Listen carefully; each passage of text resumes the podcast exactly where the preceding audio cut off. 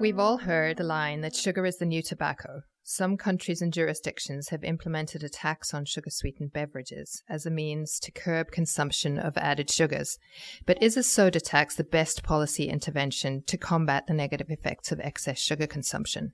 Some argue that such a tax could have unintended detrimental effects for certain vulnerable populations. I'm Doctor Kirsten Patrick, Deputy Editor for C M A J. Today I'm speaking with two authors of an analysis article published in C M A J that looks at a proposed Canadian sugar tax through a social justice lens.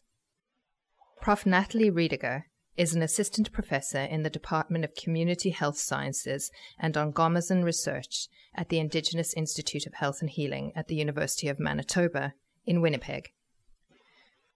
Professor Andrea Bombak is an assistant professor in the School of Health Sciences at Central Michigan University in Mount Pleasant, Michigan. They're joining me today to discuss their article. Welcome, Natalie and Andrea. Thank you. Thank you. Let's start with the proposed tax on sugar-sweetened beverages, or sugar tax.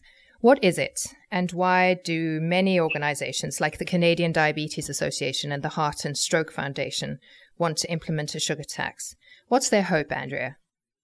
The tax is intended to help reduce obesity and diabetes rates by cutting down on sugar-sweetened beverage purchasing and thereby its consumption.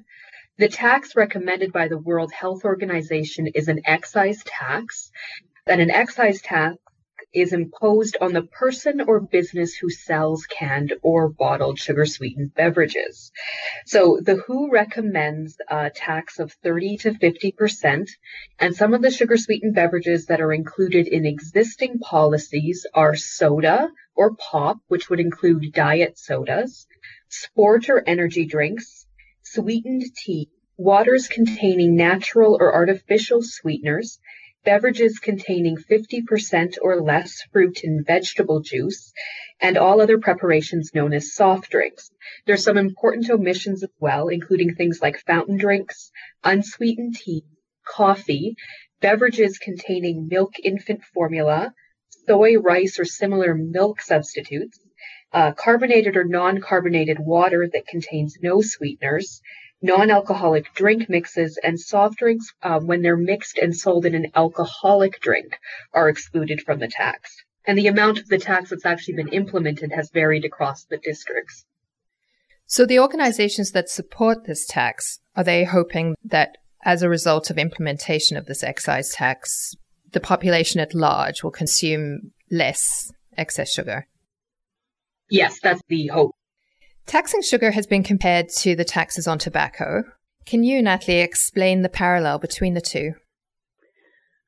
Well, I think there's probably two main comparisons. And, and one is that uh, tobacco and sugar have been shown to be associated with adverse health outcomes. And so this is a behavior that public health organizations are interested in targeting.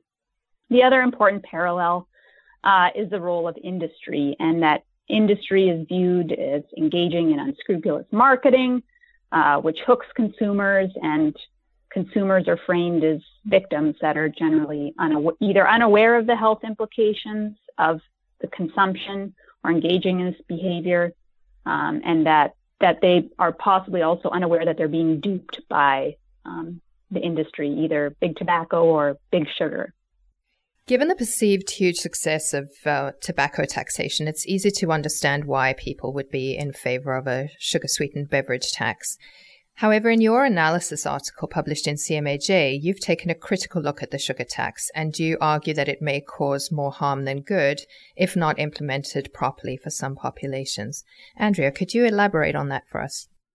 One of the issues is that the tax is going to carry um, probably a disproportionate socioeconomic burden on lower socioeconomic individuals.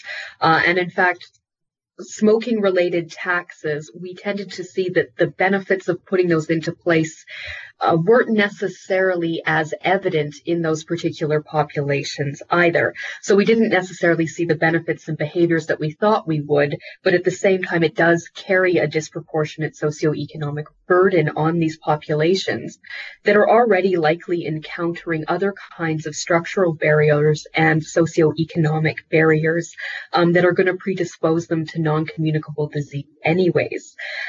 Overall, what this might do is create a greater financial drain and stressor that seems likely to actually widen health disparities. And we know that widening health disparities is obviously going to have um, a detrimental effect on these particular communities, but also that this tends to have a detrimental effect on overall population health when you see these wide gaps. You go into this in some depth in the article, and you give examples of, of unintended consequences of tobacco taxation, which is really enlightening. It was certainly for me. Some countries and U S states have already implemented um, a sugar tax or a sugar-sweetened beverage tax. Are there any lessons that we've been able to learn from what's happened in these areas so far? Uh, there have been, I think, a lot of lessons uh, that can be learned, and there will be a lot, I think, in the coming years because uh, the tax is increasingly being implemented. So the U K has uh, recently implemented their tax in South Africa. So there will be a lot of opportunity. Um, I think for organizations that are supportive of the tax, two of the most common examples I think that are referred to are Berkeley and, and Mexico. Uh, and we discussed that in the C M A J paper. I thought I would take this opportunity to maybe uh, give some examples that maybe are not talked about as much, and, and one that's very recent. Uh, so the first is Denmark, uh, and Denmark had experience with both a fat tax and a tax on soft drinks, both of which ended up being repealed. Um, and some of the problems that they encountered were cross-border shopping, which ended up leading to lower sales in Danish stores because people ended up going to neighboring countries without a tax uh, to buy their food, uh, which then led to job losses. So repealing the tax was done as a way to um, bring jobs back, and they found that there was no change in consumption uh, as a result of the tax. It wasn't, it wasn't working and it wasn't helping.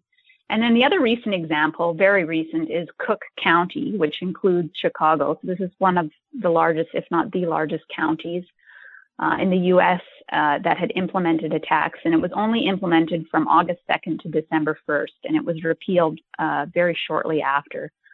Um, and it was highly controversial. There were a lot of protests, uh, and that ended up being what um, had the tax repealed. There are also, there are many issues in Cook County, uh, and, and socioeconomic status is, is one of them. Nearly twenty percent of people in Cook County receive food stamps. Uh, and so this is a county, I, I think, that differs quite a bit from someplace like Berkeley, um, which has had the tax for the longest amount of time in the U S. Uh, there were also concerns about um, the tax not being uh, evenly applied, because some beverages were exempt, and sweetened coffees was was uh, brought up as an example there, and we talk about that uh, in the paper as well. And so uh, I think we need to learn from the lessons of uh, just jurisdictions where the tax has failed, because I think those uh, examples have been ignored.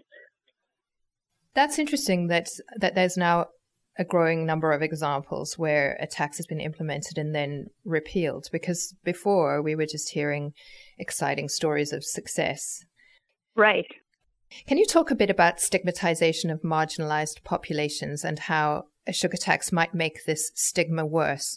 You've talked about a few examples. You've alluded to it when you talked about Cook County. You said um, that, that a lower socioeconomic average compared to Berkeley, for example. In your article, you give a few more.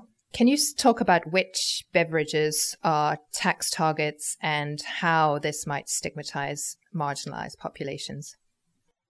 Well, one thing that we need to consider is that when we're talking about issues of weight, and we're talking about diabetes, and we're talking about lifestyles, we're already talking about things that tend to be framed in terms of moralism and in terms of personal responsibility. Uh, and we know that being perceived of being uh, the higher weight status already carries a stigma.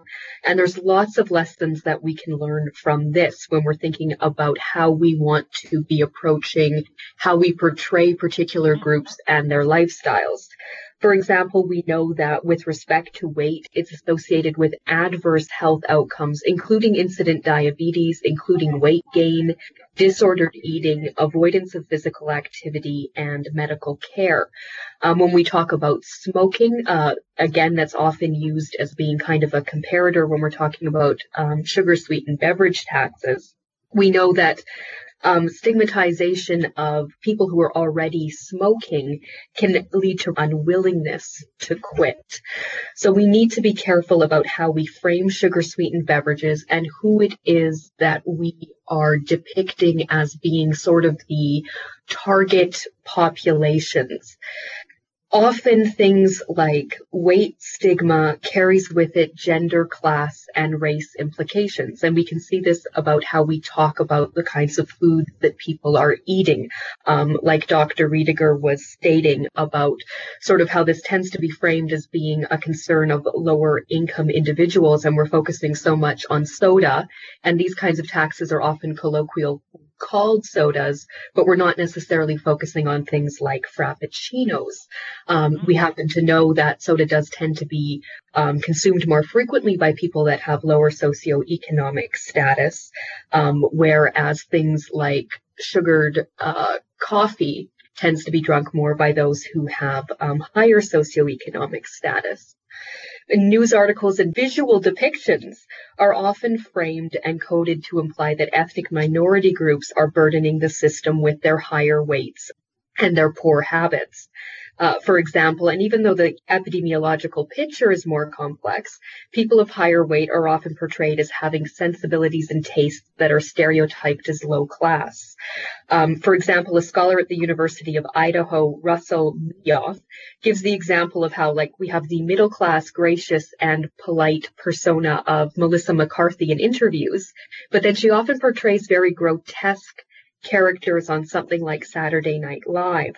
So what we're doing is we're portraying the image that junk food and sugar are often being consumed by people of lower socioeconomic status, ethnic minorities, and women, even though we know that individuals from all different kinds of social strata and demographic groups behave in all different kinds of ways and are equally susceptible to different kinds of disease, apart from the structural barriers that they might be encountering.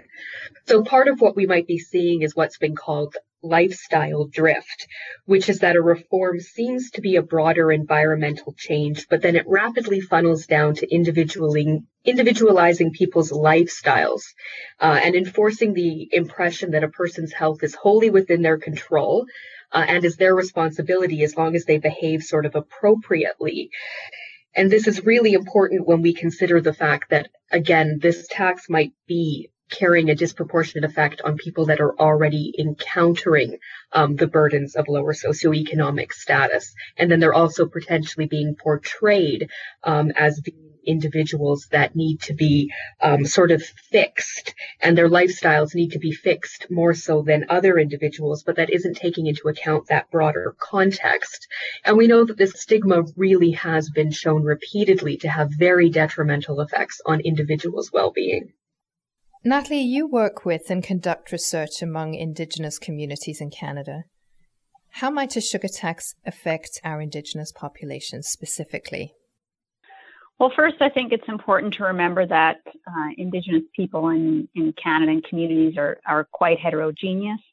Um, and uh, I think in terms of epidemiology, we don't really know, we don't have a lot of information on dietary data, although what we do have, it, it insinuates that Indigenous populations generally have higher consumption of sugar-sweetened beverages, specifically pop, uh, and, and potentially more in, in northern remote communities where uh, communities have lack of drinking water. This is a very, um, you know, high-profile problem that we've had in Canada for many, many years. And also that Indigenous populations have uh, higher adverse health outcomes, especially diabetes. Um, and both are highly related to socioeconomic status. which is also lower among Indigenous populations. And so when we're thinking about equity and uh, reducing health inequalities, if a policy does not work for certain populations, it's something we really need to consider. And uh, the issue for Indigenous populations is quite complex because we also need to think about jurisdiction, uh, which nobody is talking about. First Nation communities uh, in Canada are sovereign nations. They are different jurisdictions. Uh, and we know from Denmark that, and also from Cook County and Chicago, when you have uh, different jurisdictions implementing taxes differently, uh, you end up uh, having cross-border shopping. And this is something that we have seen now with tobacco and, and contraband tobacco and, and how that's played out. I think politically there's too much to discuss uh, in one podcast. Uh, and and when we're thinking about effectiveness, I there's a story that came up last year um, in C B C, and I wasn't able to uh, discuss this in the C M A J article. Just there's there's too much to say on the topic. Um, but they reported that there were youth who were bidding and bartering for pop on Facebook in Nineveh. Uh, when pop supplies ran out in stores, and something like two to three cans of Coke went for thirty-five dollars. And so I think that should really give us pause when we're thinking about increasing the price of food, especially in places where the price is already so high. And then uh, getting to Doctor Bombak's point about stigma, Indigenous populations remain uh very highly stigmatized as, as problem populations, that we need to get these issues under control. Um, and we don't often consider stigma in our policies and, and the impact it'll have. And it's obviously very powerful. And I think especially for Indigenous populations, uh, because there is so much stigma. Uh, and we haven't really thought uh, enough about colonialism, I think, in terms of how that has contributed and maintains the high rates of diabetes. Uh, C M A J published an article, I think it was last year, about the impacts of residential school and hunger and diabetes, uh, which is a very important paper and, and further fleshes out, you know, how colonialism has impacted the health of Indigenous people. But I think we need to remember that residential schools and sixty scoops and all these policies are symptoms of a deeper problem, not the problem itself. Uh, the problem is colonialism, and I think this underlying belief that we as privileged groups and settlers know best, and uh, we need to be careful about how we're using policies uh, to control. And uh, that's ultimately what uh, I think a sugar tax is, is uh, attempting to do, and so we need to uh, consider the power relations involved in that. And even such a practical thing, I think you, you, you do bring this up in your article, the practical concern of boil water advisories in um, very many Indigenous communities where actually drinking water is unsafe and um, alternatives to water become necessary. No, I agree. I mean, there's practical, there's, there's, there's a, a lot of complex issues uh, that we haven't thought through.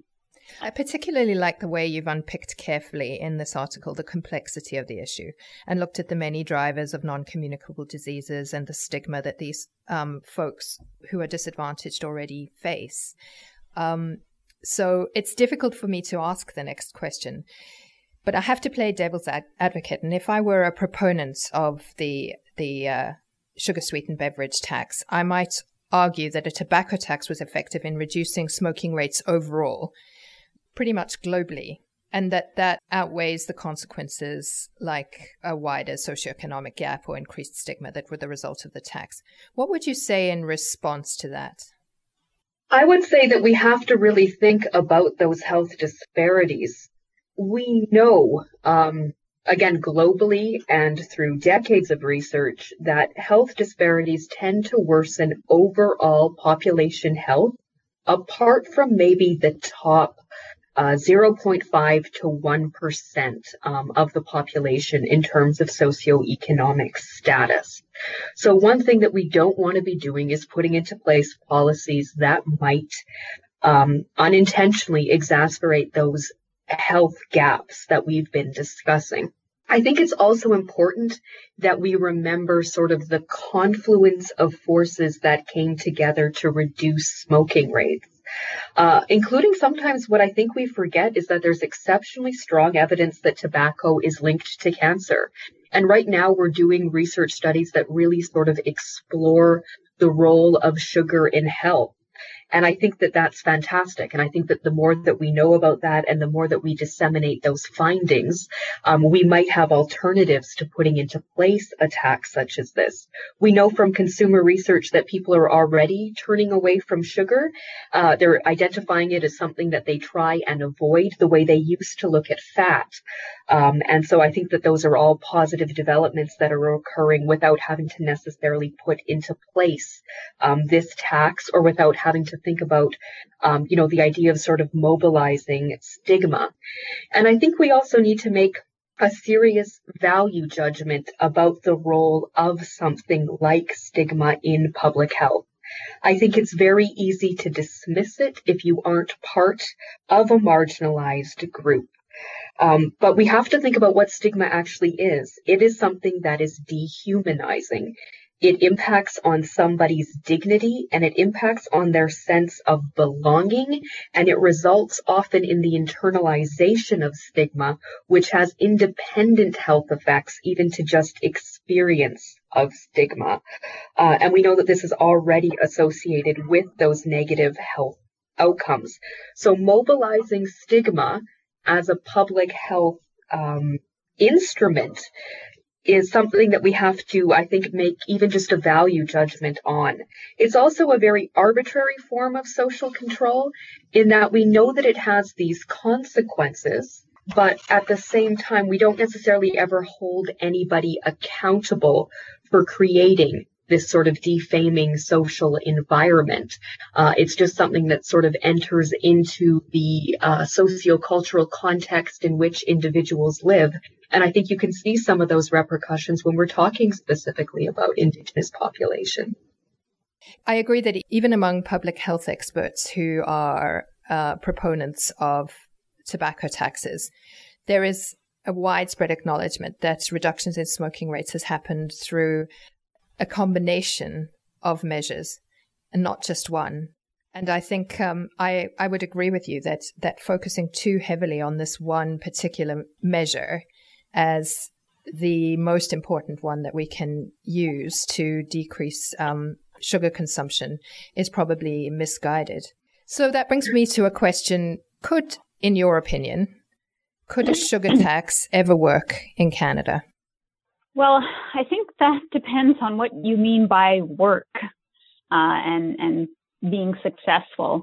I think, as Doctor Bombak discussed, if the purpose is to shame without anyone or organization being accountable, then yes, I think it probably will work. I think people might start to feel bad, and, and there might be, uh, you know, social judgment passed when people are walking down the street drinking a Slurpee. Uh, if by work you mean generate revenue, then I think, yes, it will work. And that uh, and that is also a very um, important part of this tax that, it, you know, is another aspect that we didn't discuss a lot, but uh, revenue is, is important. Um, if by work you mean reduce intake, then I think maybe that depends on each population and person. Uh, I think we're likely to see a reduction in intake among those already having a low intake or better health, uh, specifically those are, that are high socioeconomic status. Um, and that's what we observed with smoking. And we've already seen that with sugar-sweetened beverages. Sugar-sweetened beverage intake has decreased in Canada over the last number of years. Pop, I should say.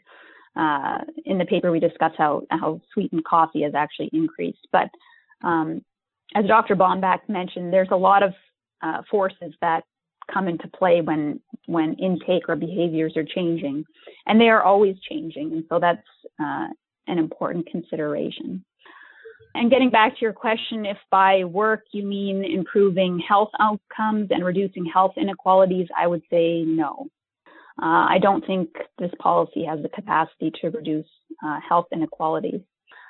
Uh, and I think another important consideration when we're talking about if a tax can work or be successful, I need, I think we need to think about whether it's sustainable and will it be repealed, um, because we've seen that in other jurisdictions. And I think that's highly dependent on the government, uh, as well as uh, populations, um, you know, the, the role that we feel government should play, because I think this is more so important in the U S and why so many attempts to implement tax have failed. Uh, generally, Americans are not as tax receptive as Canadians, but uh, that's always changing too. And with different governments, I think that's something we need to think about, because everything costs.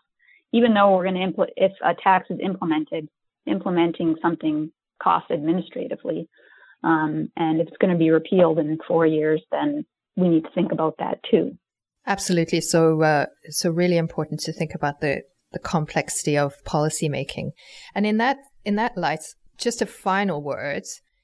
I think we would all of us acknowledge that there is some sort of urgency in the medical and health system and health policy sphere to do something to curb obesity, diabetes, non-communicable diseases from a policy perspective. How should our country do that? I think that there's um, two sort of important areas to think about in terms of that. I think one thing that we need to do is we need to spend more time talking with the individuals who tend to be the targets of these policies and programs, um, and learning from them what is happening in their lives that they think um, should be the sources of our reforms. Um, what are the most effective ways of Uh, redressing ill health in their communities, uh, instead of, as Doctor Riediger was mentioning, with respect to power relations, necessarily coming in with the idea that you are the expert and that you necessarily have uh, the answer in what are often very um, specific cultural and um, specific geographic uh, and specific intersectional communities. Um, often we need to think more locally, I think, and uh, in terms more so of that kind of specific historical context when we're approaching policymaking. I think also what we need to consider is the fact that we know that one of the most important, if not the most important, determinant of health is socioeconomic status. So we need to talk seriously about the distribution of our resources and the social determinants of health. Um, Doctor Riediger was talking about water quality and food security, but we also need to discuss other things like disparities in education, um, or the effect that job insecurity can have on individuals' Um, income, and especially when you're talking about something like um, purchasing sugar-sweetened beverages, um, transportation with respect to people's lives as well, because people can't necessarily always be purchasing things that don't necessarily have a long shelf life. We need to be talking um, about these issues, and we need to be bringing this up more frequently, I feel, than we have been recently, when we've tended to focus more so on personal responsibility and these sort of individualistic behaviors, and whether or not we can get people to drink less soda, for example, by, you know, elevating the price. Maybe we can get individuals um, to be living lives that they consider to be healthy by ensuring that, you know, they have a steady income on an ongoing basis and that they have access uh, to the foods and the beverages that they need to be living. Well, thank you for this absolutely fascinating discussion. Um, this article is a really brave one and looks at an important issue in some depth. It's been great to be speaking to you today, both of you. Thank you. Thank you. Thank you. I've been speaking with Natalie Riediger, Assistant Professor in the Department of Community Health Sciences and Ongomiizwin Research at the University of Manitoba, and Andrea Bombak, Assistant Professor in the School of Health Sciences at Central Michigan University. They co-authored an analysis article published in C M A J. To read the article, visit c m a j dot c a. If you've enjoyed listening to this podcast, we encourage you to subscribe to C M A J podcasts on Apple Podcasts, iTunes, Google Play, or wherever else you listen to podcasts.